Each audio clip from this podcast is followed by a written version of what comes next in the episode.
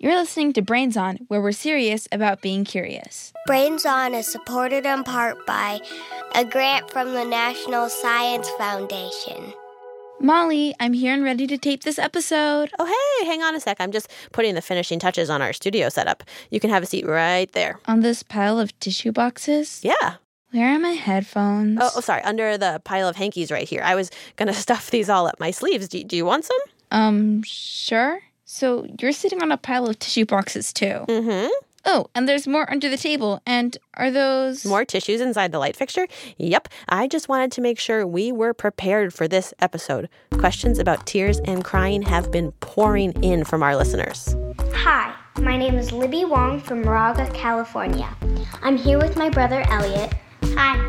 And my question is, why do tears come out of your eyes when you cry when you are sad? Hello, my name is Dylan, and I live in Tallahassee, Florida. Why do you cry when you're sometimes very happy or you're laughing very hard? My name is Delaney, and I'm from Toronto, Canada. Why does pain make people cry instead of some other physical reaction? Hi, my name is Kaya. I'm from Mountain View, California. And I'm 9 years old. My question is, why do we cry when we're sad? My name is Elizabeth from Cincinnati, Ohio. My question is, why do noses get drippy and start getting runny when eyes get wet when I cry? Hang on to your hankies. We're going to answer all those questions right now. Keep listening. But we're just talking about crying, right? Not actually crying ourselves. Why do you have so many tissues? They were on sale.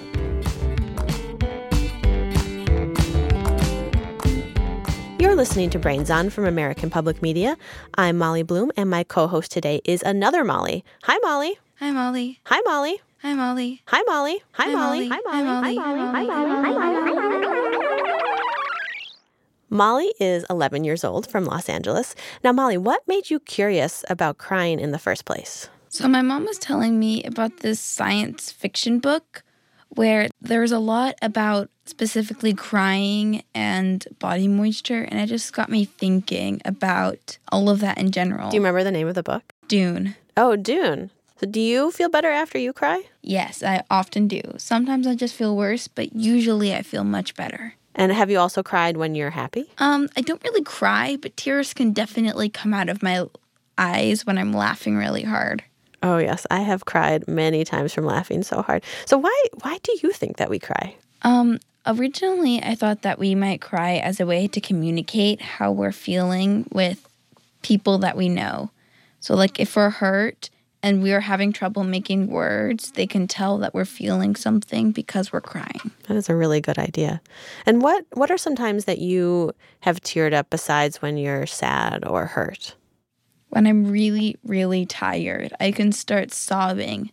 And it's really annoying because I also like to sleep. And it's kind of hard to cry when you're sleeping.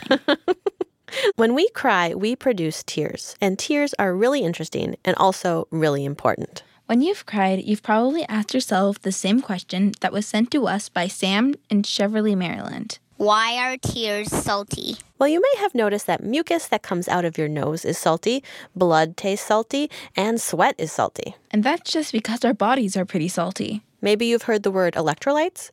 That's another word for the salt ions that are in our bodies. Tears come out of your body, so they're salty, like us. All tears contain some combination of water, salts, proteins, oil, and mucus. They come from your lacrimal gland. The lacrimal gland is at the top of your eye. From there, tears move across the cornea, or the surface of the eyeball. Then they usually drain at the lacrimal ducts. Those are located in the corner of the eye closest to the nose. In fact, the lacrimal ducts drain into your nose, which explains why your nose runs when you cry. Of course, sometimes you have too many tears to drain, and they spill down your cheeks. Now, you might be thinking, all tears are pretty much the same, right? Not so. There are three distinct types of tears: basal tears, reflex tears, and emotional tears. They all help with different things. Like keeping your eyes moist and your vision clear. Or defending your peepers from invaders. So, how did this trio of terrific tear teammates first team up? Well, maybe it was something like this. Hey, fellow tears, thanks for meeting me here. As you know, I'm basal tears. You can call me basal tears. Sure thing. I'm reflex tears. Nice to meet you. Yeah. I'm emotional tears. We saw the ad you posted online. Tears needed for a super secret project. Sounds mysterious. I like being mysterious. Hey guys, I brought coffee. It's cilantro-spiced iced lattes. Yum. Cilantro spice? Is that even a thing? Yeah, sorry, Todd. I'm going to have to pass. Say, kid, are you a tear? This is a gathering of tears. Well, I'm not a tear yet, but I want to be. Hi, I'm Todd. Sure. Nice to meet you, Todd. Well, let's get started. I'm looking to form a super team of super tears. As you may know, our fair home, Itropolis, is under constant attack. Yeah, dust, pollen, that drying heat. Not to mention other cities picking on it, making it feel bad, not cool. And fingers. People are always sticking their fingers in Itropolis. Right, guys? Fingers? I guess they could be a problem. Anyway, I want tears with different powers to help protect our precious eyeball home. Now, I, Basil Tears, bring a lot to the table. I'm ever present across the eye, released in every blink. I keep things moist. I have 3 layers, a mucus layer to help my wetness hold on to the eyeball, an aqueous or watery layer that actually moisturizes the eye and protects against invasive bacteria, and a lipid or oily layer.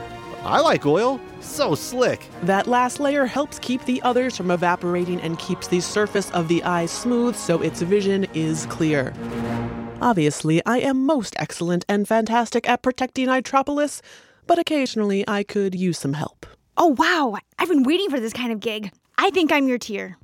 Whenever Itropolis is attacked by major irritants like dust clouds or harsh cold winds or Dr. Onion's evil vapors, I flood the place with my reflex tears. Whoosh! They're full of antibodies that fend off evil bacteria. Plus, there's usually a lot of them. They flush things out right away, rehydrate the city. Bada bing!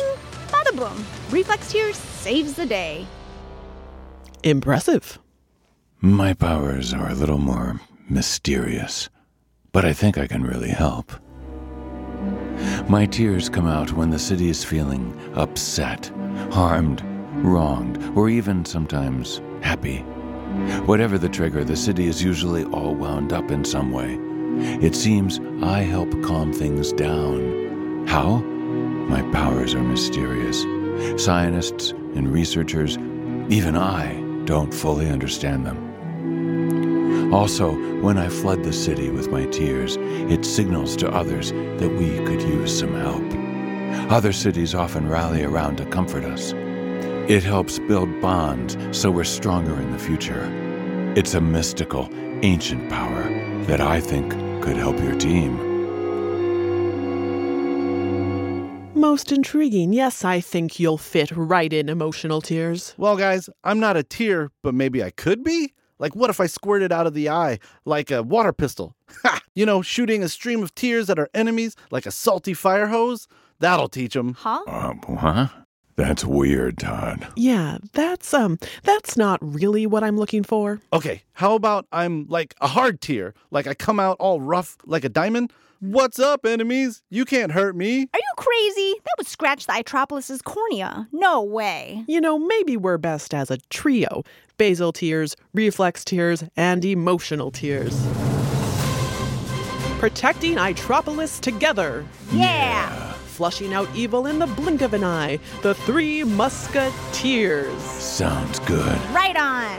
And their sidekick, Todd, the neon yellow tear. No. Todd, the burning tear made of peppers. Why would you even? The stinky tear. You can smell me coming from a mile away. Just stop. The cheer tear. I come out with pom-poms and I do the splits. You know, Todd, maybe you should try a different city. Perhaps Noseville could use someone with your creativity. Noseville?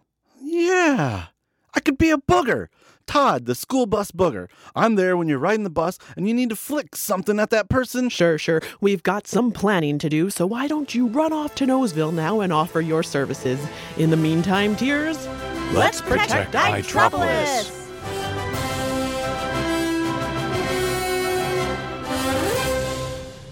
So there are 3 types of tears. Basil, reflex, and emotional. Basal tears are in your eyes all the time. But reflex tears need to be triggered by something. And there's one trigger in particular that our listeners are really, really curious about. My name is Henry from Maple Grove, Minnesota, and my question is, why do onions make you cry? Hello, my name is Joseph. I am from Ireland, and my question is, why do onions make you cry? Brains On producer Mark Sanchez is here with an answer.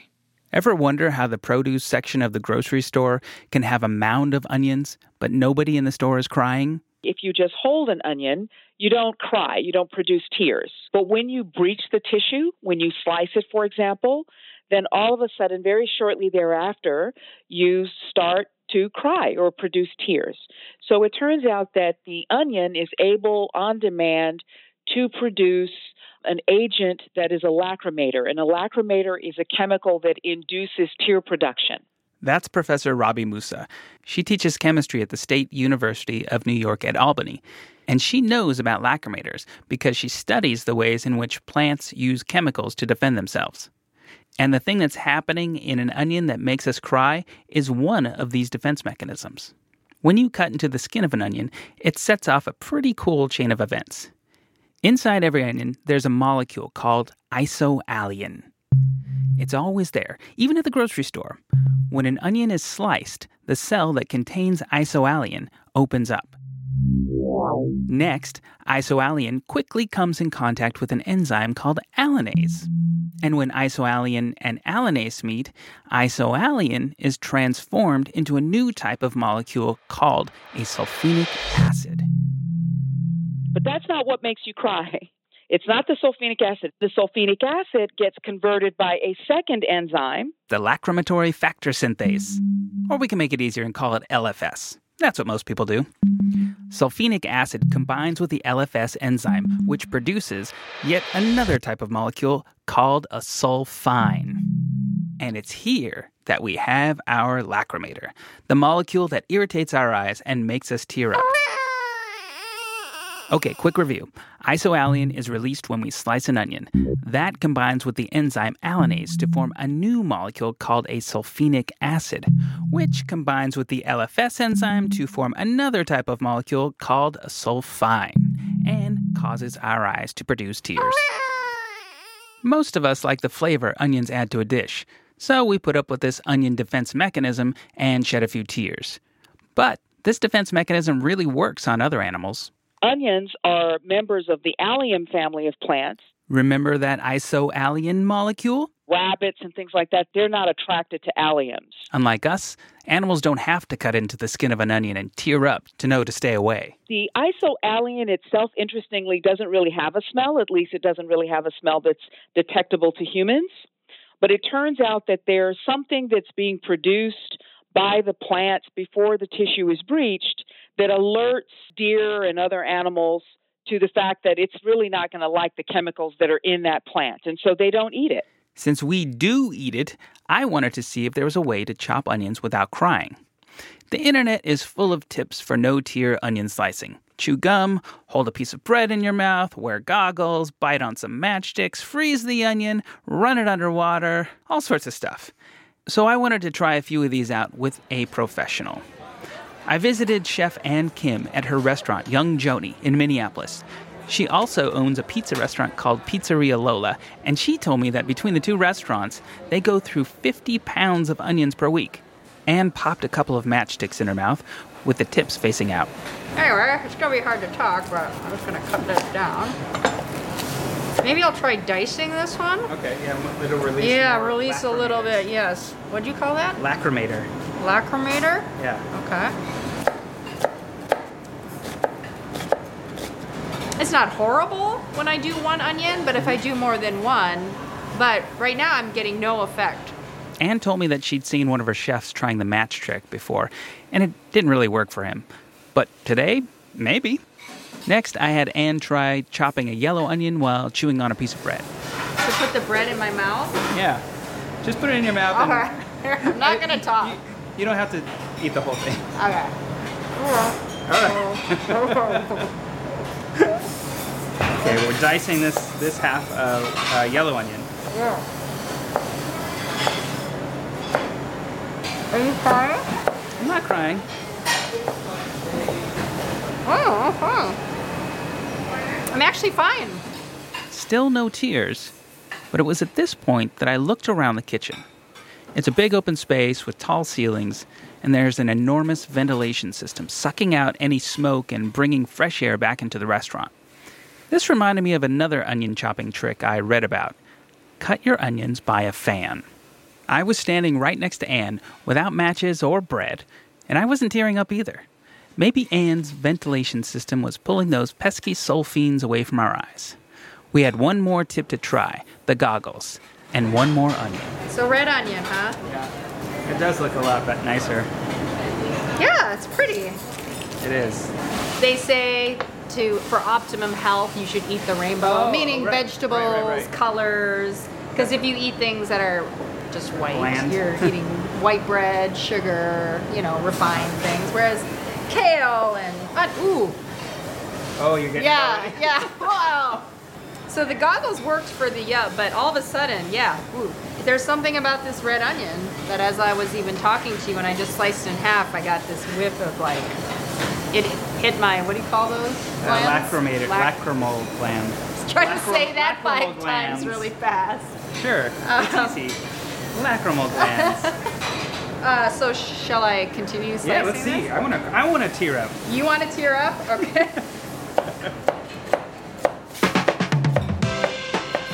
There are a few tips that can help you not to tear up while you slice onions in a non-ventilated area like your family's kitchen. Make sure your knife is sharp. If not, you'll end up opening more of the cells that release the isoalliin. And running the onions under cold water will help slow down the reaction. Same goes for sticking them in the fridge or freezer for about 15 to 30 minutes before chopping. If you have a tip for no-tear onion chopping, send it on over to us. We're at hello@brainson.org. Time to mop up those tears and get your ears ready. It's time for the mystery sound. Mystery sound. Here it is. Okay, that one's really short, so let's hear it one more time. Okay, Molly, any guesses? Wow, that's a hard one. So is it like a horse, freaking out about something? Or maybe like a chicken?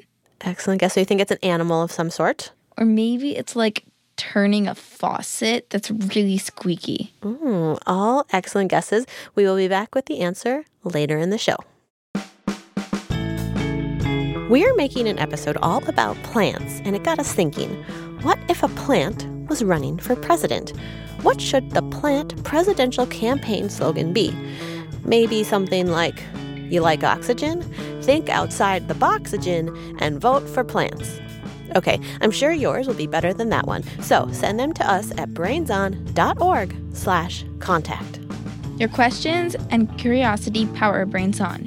So if you have a question or a mystery sound or just an idea for us, you can email it to us anytime at hello@brainson.org. Just like Quinn, who sent us this question. Why do you sweat when you get nervous? We'll be back with the answer at the end of the show during our moment of and we'll also have the latest installment of the Brains Honor Roll.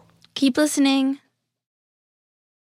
You're listening to Brains On from American Public Media. I'm Molly. And I'm Molly. Ooh, Molly, Molly, Bobali, Banana, Fana, Fofali, me, my, Molly, Molly. Okay, then. We're wide awake now and talking all about tears. But what about tears caused by our emotions? Now, Molly, you originally got in touch with us about this very topic. What was the question you wrote in with? Why do your feelings control the amount of water your body gives off? For example, when you're sad, you cry, and when you're nervous, you get sweaty. I love that question. We'll get into the second part of that question about sweat during our moment of at the end of the show. But first, we want to delve into the tears that we produce emotionally. To find out more about why and how tears are driven by our emotions, we're joined by Lauren Bilesma. She's a clinical psychologist and assistant professor of psychiatry at the University of Pittsburgh. Why do we produce tears when we're sad and not just vocal cries? Yeah, that's a really good question. So researchers are really still trying to figure this out. But it's thought that our visible tears evolved from animal vocal cries. So originally, animals had vocal cries to try to get help from the parent or alert others from danger. And then during our evolutionary history, these developed into visible tears. And it may be because this provided like a really good signal to others nearby that someone was in need of help or support, but without alerting predators that they're there. Because if you cry, you're more likely to get attacked by some other predator in the environment. And some more recent research has shown that having tears on a sad face, so if you compare sad faces with and without tears, people are more likely to realize that that person's sad and more likely to feel like they want to help that person. So it seems that they might have evolved for that reason. And humans, too, have really complex facial muscles. And when the facial muscles contract, when you feel like crying, that might have been what produced the liquid tears at some point in our evolution history. So do other animals cry? So other animals have tears to protect their eyes, but it's thought that they don't experience emotional tears. There have been some isolated like case studies that some people say mean that other animals cry, like in dogs or elephants or things like that. But these reports haven't been like verified scientifically. So if it does occur occasionally in animals, it seems to only be really rare or isolated cases and not something that happens on a regular basis. That's interesting. Yeah. Why do we cry when we feel strong emotions in general, not just sadness? Yeah, you have a lot of really good questions. So based on our research, it seems that crying occurs just after the peak of a really intense emotional experience. So it doesn't seem to matter like what kind of emotion it is. It could be happy, it could be sad. It could also be other emotions like anger or frustration. And it seems like the crying might be a way that our body helps us regulate and respond to different types of emotions. So basically your body gets more arousal when right before you cry, which means basically like your heart rate's increasing, you might be breathing more, like those kind of things. And then we notice when people, when we're measuring those things, when people cry, like right after they cry, those things start to decrease. Like your heart rate might decrease, your breathing rate might decrease, like right after crying. And then there's also like indirect effects, like receiving social support from the environment. So a lot of our research shows that people don't feel better when they cry unless they also are in a supportive social environment. So it could be an indirect effect, like you cry, and if you're around supportive people, they see that you're crying and then they comfort you or they help you deal with whatever the problem is, and your emotions improve as a result. So there's a couple of different things that could be happening there. And then there's one other part is the cognitive part, which is that when you cry, if forces you to pay attention to the thing that made you cry, and it might help you reach like a new cognitive understanding of that or process your emotions about that. So that could be another way that crying might help. Why do we get that feeling like a lump in our throat that hurts when we're about to cry? Part of that is that when our body is having a really intense emotional reaction, we experience an increase of blood flow in our body to help us respond to that, and also an opening of what's called the glottis, which is like where all those vocal folds are in the throat. So this allows our lungs to get more oxygen, and the whole idea is that it's preparing our body to respond to something stressful in the environment. And feeling like a lump in your throat can also increase because you're trying to hold back your tears, because then your body is also struggling, like when you swallow, it's trying to close the glottis while the rest of your body is trying to open it. So your body's kind of like in a battle with itself. So that could cause that like lump-like feeling.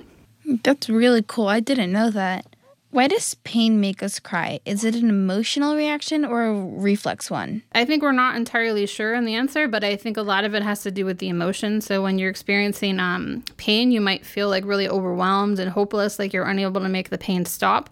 And those type of really intense emotions can cause the crying. But it is possible that there's also like a reflex there too, but that hasn't really been studied. So we're not really sure if that also plays a role. What about being tired or exhausted? So whenever like we're really tired or exhausted, or if we're just like stressed out or haven't eaten enough, those type of things make us more likely to have really intense emotional reactions. So, you know, if you ever had a night where you didn't get enough sleep or you didn't get to eat breakfast, like maybe you're really like hangry and then you get more upset. And so we're also more likely to cry in those situations because we're not able to regulate our emotions as well. Why do newborns not shed tears when they cry? It has to do with their development. Like they haven't fully developed their tear ducts yet. So that's why they're not able to have the visible tears yet in the first few weeks. But they do have the vocal cries. It's completely different from what I thought. That's crazy. What did you think? I thought it was something about how, like, they weren't crying for, like, emotions, but more like they were trying just to communicate something. Yeah, well, that's a really good idea, too. But also, when it only takes a few weeks for them to start having the visible tears, and at that point, they're still mostly crying just because they're like, you know, they need to be changed, or they need to eat something, or those kind of things. And as we get older, we start crying for different reasons. So that's what little kids cry for. And then as you get older, maybe you're more likely to cry for things like physical pain when you're a young kid. And then as you get older, maybe things like feeling empathy for others or being sad about things going on in the world. You start having more of those type of crying reactions. Thank you so much for coming onto the podcast. We really appreciate it. Thank you, and thank you for all your great questions.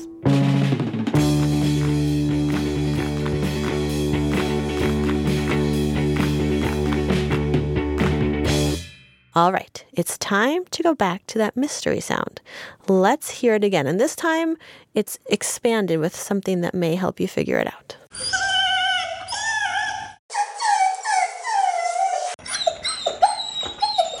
Any new guesses? Is it puppies? What do you think those puppies are doing? Playing something, maybe? Here with the answer is Tamash Faragu. He studies animal behavior in Budapest, Hungary, and he specifically studies dogs. So that was a dog whining. Have you ever heard a dog do that before?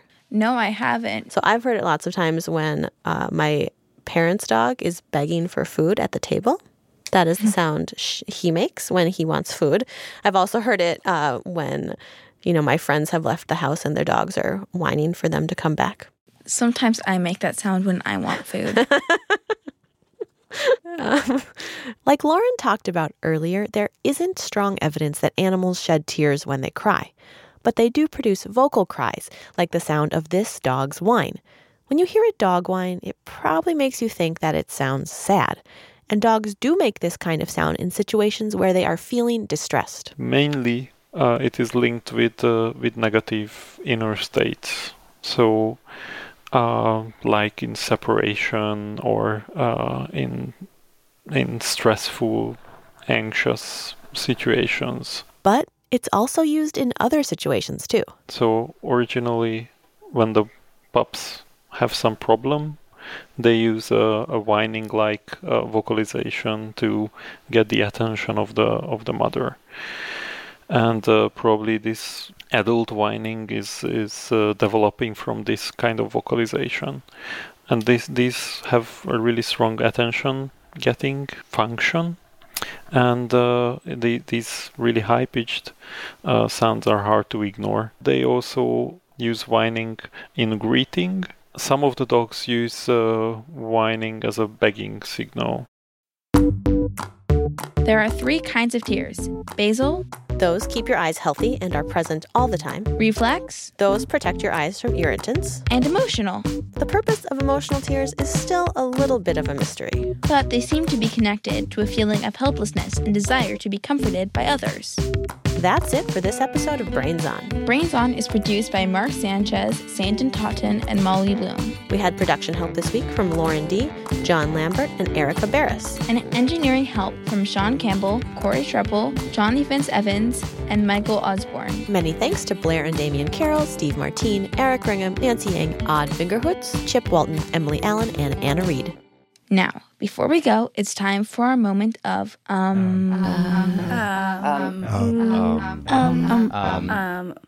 my name is Quinn Stone from Sutton, Massachusetts. My question is, why do you sweat when you get nervous? So my name is Yana Kambaroff, and I'm an assistant professor in the Department of Genetics at the University of Pennsylvania. We sweat when we get nervous because the part of the brain that senses emotion is largely what's controlling the sweat glands in your palms and in the soles of your feet. And in part, that has to do with, we think, with how sweat glands evolved in the first place, which is when we look at species of animals outside of humans and outside of our closest primate relatives, sweat glands are only found on the palms and the soles of the feet. And there, they serve a role in traction. So how much contact do you have with the surface that you're walking on? And you can think about, you know, when you're scared, You wanna run, you wanna run away, you wanna have some contact with the surface you're walking on. And imagine if your palms are completely dry and putting your hand across a surface, you're just gonna slide off. You need a little bit of liquid there, you need a little bit of water to help you stick, give you a little more traction, control how much friction you have with the surface you're walking on. So that might be why we sweat in our palms and the soles of our feet when we get nervous. And it's actually, that's termed emotional sweating, which is very different in terms of how it's controlled from the sweating that we do when we get hot. It's controlled by a different part of the brain, by the hypothalamus, which is sensing your core body temperature and your skin temperature. It's no sweat for me to breeze through this list of names. This is the most recent group of kids to be added to the Brains Honor Roll. They keep this show going with their questions, energy, and ideas.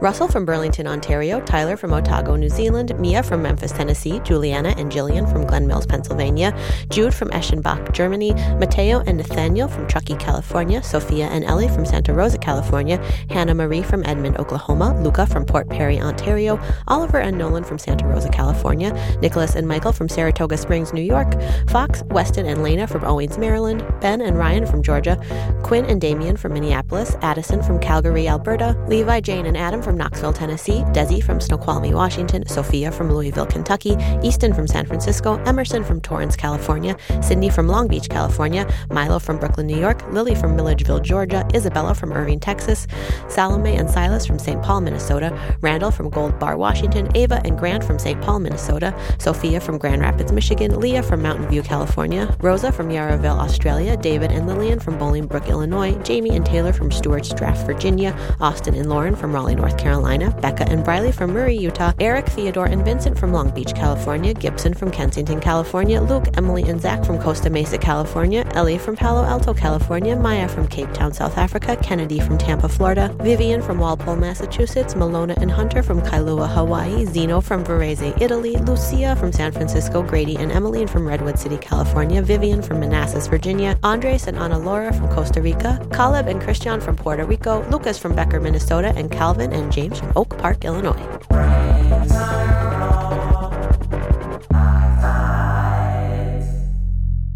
We'll be back soon with more answers to your questions. Thanks for listening.